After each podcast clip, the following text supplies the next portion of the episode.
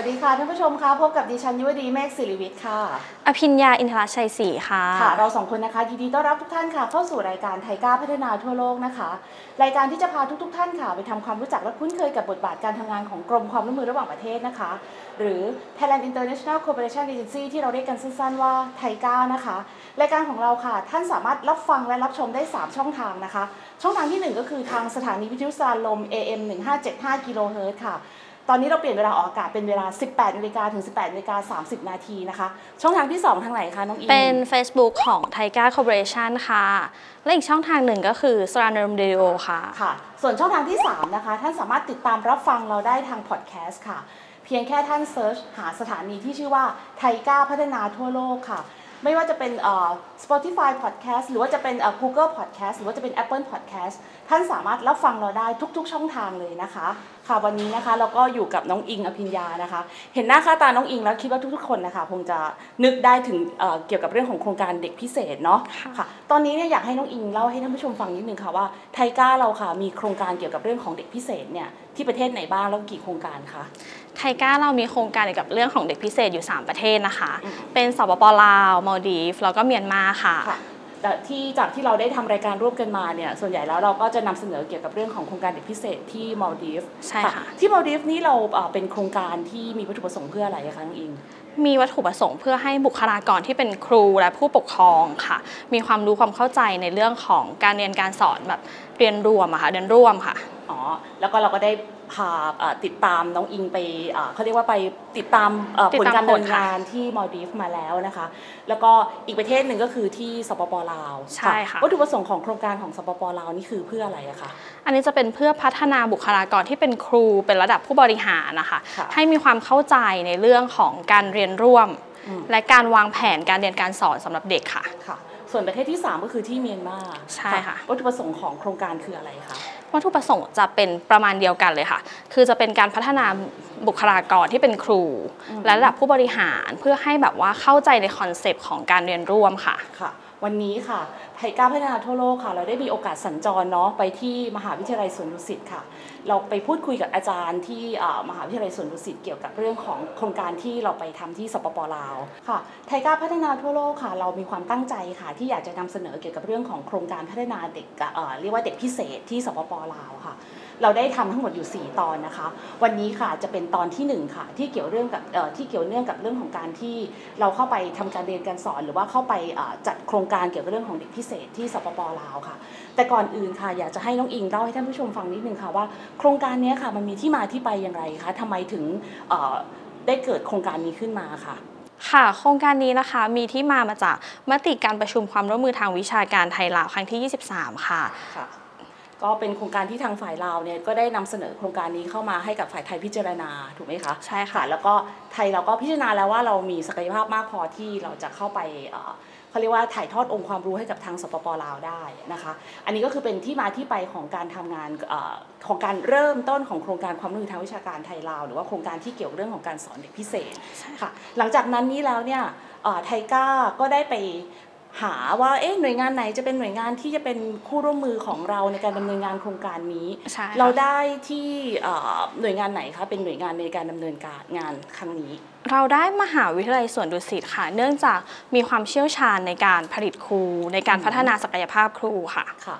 ถ้าอย่างนั้นค่ะ งั้นตอนที่หนึ่งเนี่ยก็เราก็อยากจะนำเสนอให้ท่านผู้ชมได้รับทราบก่อนนะคะว่าทำไมไทก้าถึงได้เลือกมหาวิทยาลัยสวนดุสิตเป็นหน่วยงานในการดำเนินงานโครงการนี้ แล้วก็ที่มหาวิทยาลัยสวนดุสิตนะคะจะมีอะไรเป็นจุดเด่นในการที่จะเอ่อที่ไทก้าแล้วก็มหาวิทยามหาวิทยาลัยสวนดุสิตนะคะจะร่วมมือกันในการดำเนินโครงการกับทางสปปลาวค่ะงั้นเราไปติดตามรับชมกันเลยดีไหมคะค่ะค่ะงั้นเชิญเลยค่ะ สวัสดีค่ะ ดิฉันผู้ช่วยศาสตราจารย์ ดรเคียยุนวงก้อม หัวหน้าศูนย์การศึกษาพิเศษ คณะครุศาสตร์ มหาวิทยาลัยสวนดุสิต ขอแนะนำทีมงานนะคะ ที่จะพาท่านท่องโลกการศึกษาพิเศษจากมหาวิทยาลัยสวนดุสิต กรุงเทพมหานคร ไปสู่สาธารณรัฐประชาธิปไตยประชาชนลาวนะคะ ท่านแรกขวามือของดิฉันคือ รองศาสตราจารย์ ดรกันวิภาหงงามค่ะ เป็นรองหัวหน้าศูนย์การศึกษาพิเศษค่ะ ท่านต่อถัดไปก็คืออาจารย์คันชิตสมจิตนะคะสวัสดีครับค่ะซ้ายมือของดิฉันท่านแรกนะคะ ผู้ช่วยศาสตราจารย์ ดรพริมาวินิธาสถิตกุลค่ะ ท่านสุดท้ายนะคะ อาจารย์สิริรักษ์มณีรัตน์ค่ะค่ะ ทีมงานจริงๆของเรามีหลายท่านนะคะ แต่ว่าเนื่องจากภารกิจก็เลยเอ่อนำท่านมาทั้ง 4 มาพูดคุยกันในวันนี้นะคะ จากที่เราได้รับการพูดคุยจากทางกรมความร่วมมือระหว่างประเทศกระทรวงการต่างประเทศนะคะ ว่าอยากให้ทางสวนดุสิตเนี่ยเล่าสู่สาธารณชนหรือสังคมได้ทราบว่าสวนดุสิตมีอะไร ก่อนอื่นนะคะดิฉันขอนำท่านเข้ามาสู่ของสวนดุสิตก่อนว่า งานการศึกษาพิเศษหรืองานการที่จะต้องพัฒนาคนพิการเนี่ยเริ่มตั้งแต่ปี พศ 2518 ซึ่งตรงนั้นเนี่ยคณะครุศาสตร์นะคะมีสาขาวิชาที่เกี่ยวข้องก็คือการศึกษาพิเศษ ซึ่งเป็นหนึ่งใน 11 สาขาวิชานะคะเป็นเขาเรียกว่าวิชาเอกนะคะวิชาเอกการศึกษาพิเศษ เป็นการจัดการศึกษาตั้งแต่ระดับปกศก็คือประกาศนียบัตรการศึกษา และปกศสูงก็คือประกาศนียบัตรการศึกษาชั้นสูงนะคะก็คือเรียน 2 ปีหลังจากที่จบ ชั้นมัธยมศึกษาปีที่ 5 แล้วนะคะเมื่อสมัยก่อนนะคะ แล้วก็หลังจากนั้นก็ถึงจะมาเรียนต่ออีก 2 ปีนะคะถึงจะจบปริญญาตรีนะคะซึ่งตรงนั้นเนี่ยเป็นสถาบันการศึกษาแห่งแรกที่จัดหลักสูตรหรือว่า หรือว่าวิชาเอกการศึกษาพิเศษในสถาบันอุดมศึกษานะคะซึ่งเป็นแหล่งบ่มเพาะครูทางด้านการศึกษาพิเศษโดยตรงเลยนะคะแล้วก็ ในส่วนของที่เกี่ยวข้องกับคนพิการก็คือเรามีศูนย์ทดลองเด็กหูตึง ซึ่งก่อนหน้านี้เนี่ยก็มีเด็กที่หูตึงที่ไม่มีภาษาเลย เข้ามารับการฝึกพูดของเรานะคะประมาณ 4 ปีนะคะก็คือจบชั้นอนุบาลศึกษา แล้วก็ไปเรียนต่อไปเรียนร่วม ซึ่งไปเรียนร่วมเมื่อสมัยนั้นก็คือต้องไปเรียนร่วมที่โรงเรียนพญาไทยนะคะเป็นโรงเรียนที่เกี่ยวข้องกับรับเด็กหูหูตึงของเรานะคะ แล้วหลังจากนั้นเนี่ยก็เริ่มผลิตครูการศึกษาพิเศษจนหลังจากที่เอ่อมี4 2ปี 2 ปีแล้วก็ผลิตปริญญาตรี 4 ปีอย่างเดียวเลยนะคะก็ในปี 2539 ก็เริ่มจะรับนักศึกษาพิการเข้ามาเรียนร่วมตั้งแต่วันนั้นเป็นต้นมานะคะ โดยที่ ในช่วงหลังของออการผลิตนักศึกษาเนี่ยส่วนใหญ่ก็จะเป็นนักศึกษาพิการทางการได้ยินนะคะหรือหูหนวกเข้ามาเรียน จากที่ห้องหนึ่งมีเด็กนักศึกษา 50 หรือ 30 คน ก็จะเป็นหูดีมากกว่าหูตึง ตอนหลังกลายเป็นว่าหูตึงมากกว่าหูดี เช่นห้องหนึ่ง30 คนมีเด็กหูมีนักศึกษาหูดีแค่ 5 คนอย่างเงี้ยเป็นต้นแต่ทั้งนี้ทั้งนั้นเนี่ยมันไม่ได้เป็นภาระสำหรับครูการศึกษาพิเศษของเราเลย ราะบุคลากรของออการศึกษาพิเศษเนี่ยเป็นผู้ที่เชี่ยวชาญจบต่างประเทศ อาจารย์ของเราเนี่ยจบต่างประเทศในช่วงแรกนะคะเป็นบุคลากรที่จบทางด้านการศึกษาพิเศษมาโดยตรงนะคะก็จะมาบ่มเพาะลูกศิษย์ของเรานะะแล้วหลังจากนั้นเนี่ยก็มีนักศึกษาเพิ่มมากขึ้น หลังจากปี 2554 เป็นต้นมานะคะเราก็ไม่ได้ผลิต นักศึกษาทางด้านการศึกษาพิเศษแล้ว แต่ก็ยังรับนักศึกษาที่มีความพิการอยู่ โดยที่มหาวิทยาลัยสวนดุสิตเป็นมหาวิทยาลัยที่ให้โอกาสนักศึกษาพิการทุกประเภทนะคะเข้ามาเรียนนะคะให้เรียนตามศักยภาพของนักศึกษานะคะถ้าไม่ไหวก็ค่อยออกนะคะ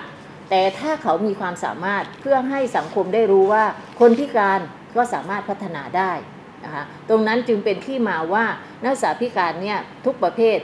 เรียนอยู่ในสวนดุสิตแม้ว่าจะไม่ได้เรียนการศึกษาพิเศษก็สามารถที่จะพัฒนาได้ โดยในขณะนี้เนี่ย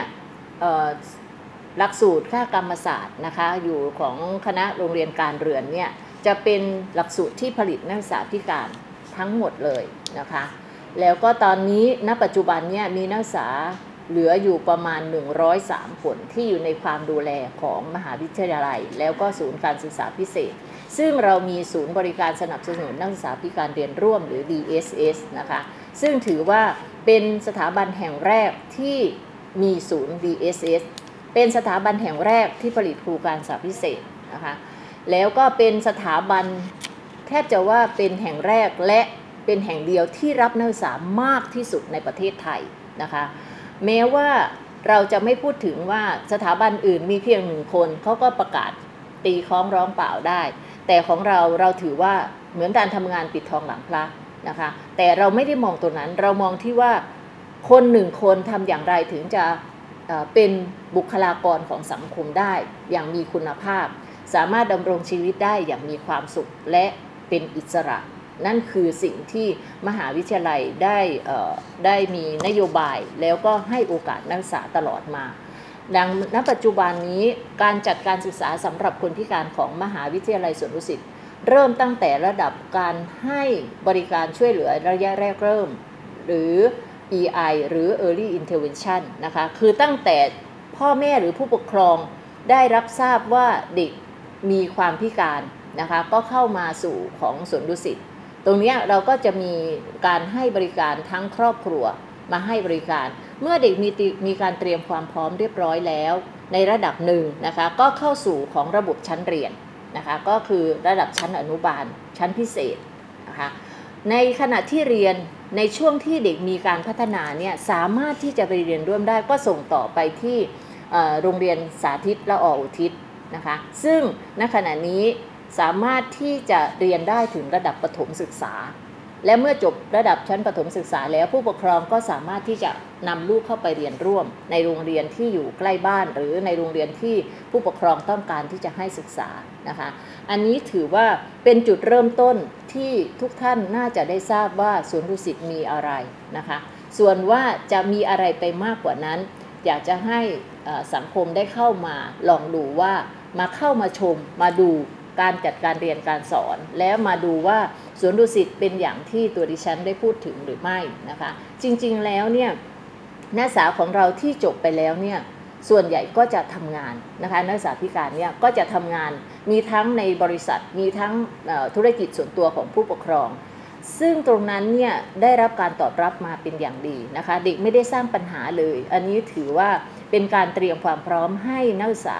เข้าสู่สถานประกอบการ นะคะแม้ว่าบนความพิการแต่ว่ารัฐบาลก็ยังเห็นความสำคัญของการพัฒนาคนในระดับการศึกษา ซึ่งสวนดุสิตเนี่ยก็เป็นเหมือนสถาบันทั่ว ๆ ไปที่รับนักศึกษาเข้าไป ก็คือได้รับทุนเหมือนกับเป็นค่าเล่าเรียนของรัฐบาลที่ให้ทุกปีปีละ 60,000 บาทนะะอันนี้เป็นเป็นการทุนเรียนฟรีของคนพิการอยู่แล้วนะคะ ในขณะเดียวกันในส่วนของงานรับผิดชอบของศูนย์การศึกษาพิเศษ ก็พยายามที่จะหาทุนในส่วนที่เป็นค่าครองชีพในแต่ละเดือนของนักศึกษาพิการ อันนั้นเป็นการที่เราจะต้องทำอย่างไรให้นักศึกษาสามารถที่จะเรียนได้โดยที่ไม่ขัดสน เพราะเด็กส่วนใหญ่ผู้ปกครองค่อนข้างที่จะมีฐานะยากจน และต้องมาใช้ชีวิตอยู่ในกรุงเทพ การอยู่ที่หอพักเนี่ยเป็นค่าใช้จ่ายที่มากพอสมควร นะคะในขณะเดียวกันเราก็ดูแลในเรื่องความเป็นอยู่ สถานะทางสภาพทางจิตใจ หรือการอยู่ร่วมกันในสังคมตั้งแต่ในอยู่ในห้องเรียน จนถึงการที่จะต้องออกไปอยู่ในกิจกรรมข้างนอกนะคะ อันนั้นคือเป็นส่วนหนึ่ง มหาวิทยาลัยสวนดุสิตก็ได้รับหนังสือขอความร่วมมือในการที่จะต้อง พัฒนางานทางด้านการศึกษาพิเศษ หรือทางด้านคนพิการเนี่ยให้กับสาธารณรัฐประชาธิปไตยประชาชนลาว ในระยะเวลา 3 ปี หนังสือตรงนี้มา ถามว่ามีความหนักใจไหมนะคะหลังจากที่มหาวิทยาลัยได้รับหนังสือแล้วก็ส่งหนังสือต่อมาที่หัวหน้าศูนย์การศึกษาพิเศษ ในฐานะที่เป็นผู้ที่ต้องรับผิดชอบนะคะเป็นผู้ที่จะต้องสร้างแผนงานหรือสารต่อ ซึ่งทางเราเนี่ย ตอบได้เลยว่าไม่มีความหนักใจ เพราะจากศักยภาพของบุคลากรของเรา เราสามารถที่จะรับมือตรงนี้ได้ ถือว่ามันเป็นงานที่เราจะต้องบริการวิชาการแก่สังคมอยู่แล้วนะคะ เพียงแต่ว่า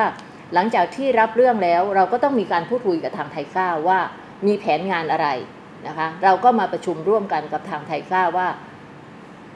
จะต้องทำอะไรบ้าง โดยที่ไทยก้าเนี่ยก็ให้ให้ทางเราเนี่ย กำหนดแผนงานว่า ในการพัฒนาไทยลาวเนี่ยจะพัฒนาอย่างไรบ้าง ก็จึงสรุปออกมาได้เป็นการเรียกว่าเป็นผลผลิตนะคะในโครงการเนี้ยระยะเวลา 3 ปีเนี่ยนะคะเเรามีอยู่ 5 ผลผลิต ผลผลิตแรกนะคะก็เป็นการพัฒนาขีดความสามารถของครูและบุคลากรทางศึกษาและทางการศึกษานะคะผลผลิตเนี่ยเราจัดกิจกรรมเป็น 10 กิจกรรมนะคะ พื่อให้ครูและบุคลากรทางการศึกษาเนี่ยมีความรู้มีความเข้าใจและทักษะในการที่จะต้องไปใช้ในการจัดการเรียนการสอนสำหรับเด็กที่มีความต้องการพิเศษ กิจกรรมแรกก็คือการประเมินและคัดกรองเด็กที่มีความต้องการพิเศษ กิจกรรมที่ 2 การอบรมจิตวิทยาเด็กพิเศษสำหรับครูและบุคลากรทางการศึกษากิจกรรมที่ 3 การจัดทำแผนให้บริการสำหรับครอบครัวที่มีความต้องการพิเศษ กิจกรรมทีสี่ 4 การอบรมเชิงปฏิบัติการการจัดทำฐานฐานข้อมูลและแผนการจัดการศึกษาเฉพาะบุคคล กิจกรรมที่ 5 การอบรมผู้บริหารและเจ้าหน้าที่ด้านการบริหารงานการศึกษาพิเศษ กิจกรรมที่ 6 การอบรมครูและบุคลากรด้านภาษามือสำหรับครูและบุคลากรทางการศึกษา กิจกรรมที่ 7การอบรมจัดทำสื่อการเรียนการสอนสำหรับเด็กที่มีความต้องการพิเศษสำหรับครูและบุคลากรทางการศึกษา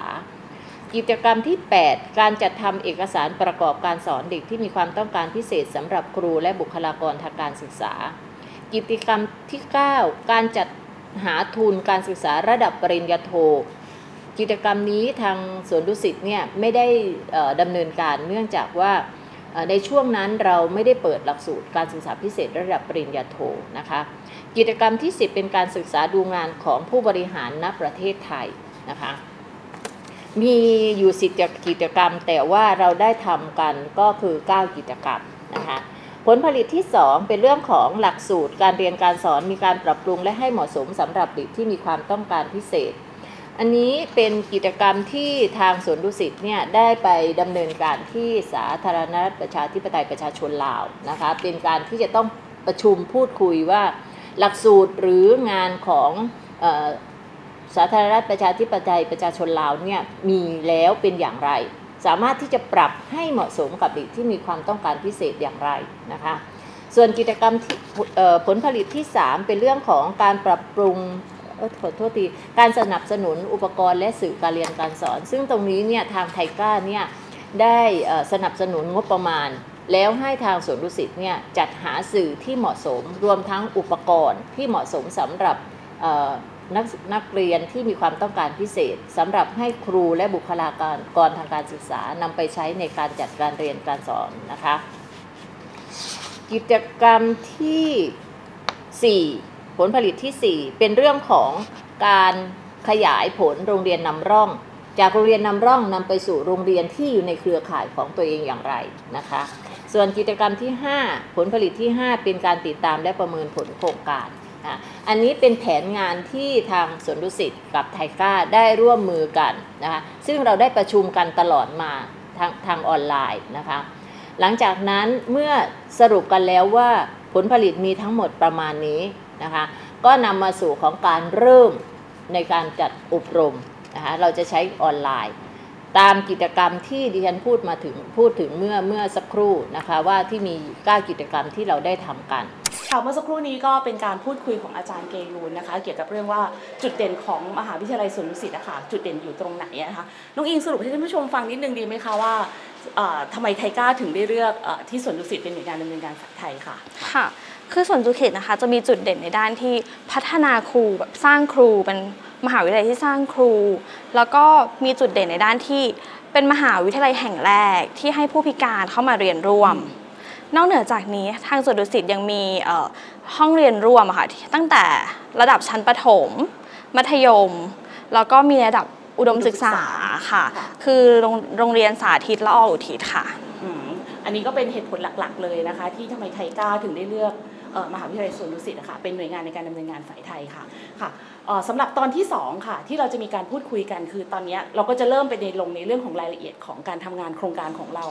โครงการนี้จะมีกี่เอาพุทเอาคำหรือว่าการเรียนร่วมและการเรียนรวมจะมีความแตกต่างกันอย่างไรนะคะ ขอให้ทุกท่านติดตามและรับชมได้ในตอนที่ 2 นะคะ ค่ะวันนี้ค่ะไทก้าพัฒนาทั่วโลกค่ะเวลาของเราคงต้องหมดลงแล้วค่ะ ติดตามรับชมรายการไทก้าพัฒนาทั่วโลกได้ 3 ช่องทางนะคะ ช่องทางที่ 1 คือทางสถานีวิทยุสราญรมย์ AM 1575กิโลเฮิรตซ์เราเปลี่ยนเวลาออกอากาศเป็น 18นาฬิกาถึง 18นาฬิกา30 นาทีค่ะ ช่องทางที่ 2 ทางไหนคะเป็นไทก้า Coopera tion ค่ะ แล้วก็สราญรมเดดิโอค่ะค่ะ ส่วนช่องทางที่ 3 ค่ะ ท่านสามารถรับฟังเราได้ทางพอดแคสต์นะคะไม่ว่าจะเป็น Google Podcast Spotify Podcast หรือว่าจะเป็น Apple Podcast ค่ะ เพียงแค่หาสถานีที่ชื่อว่าไทยก้าวพัฒนาทั่วโลกท่านก็จะได้สามารถรับฟังเราได้ทุกๆตอนเลยนะคะ วันนี้ค่ะดิฉันยุวดีเมฆสิริวิทย์ค่ะ อภิญญาอินทรชัยศรีค่ะ เราสองคนต้องขอลาท่านผู้ชมไปก่อนนะคะ แล้วพบกันใหม่ค่ะ สวัสดีค่ะ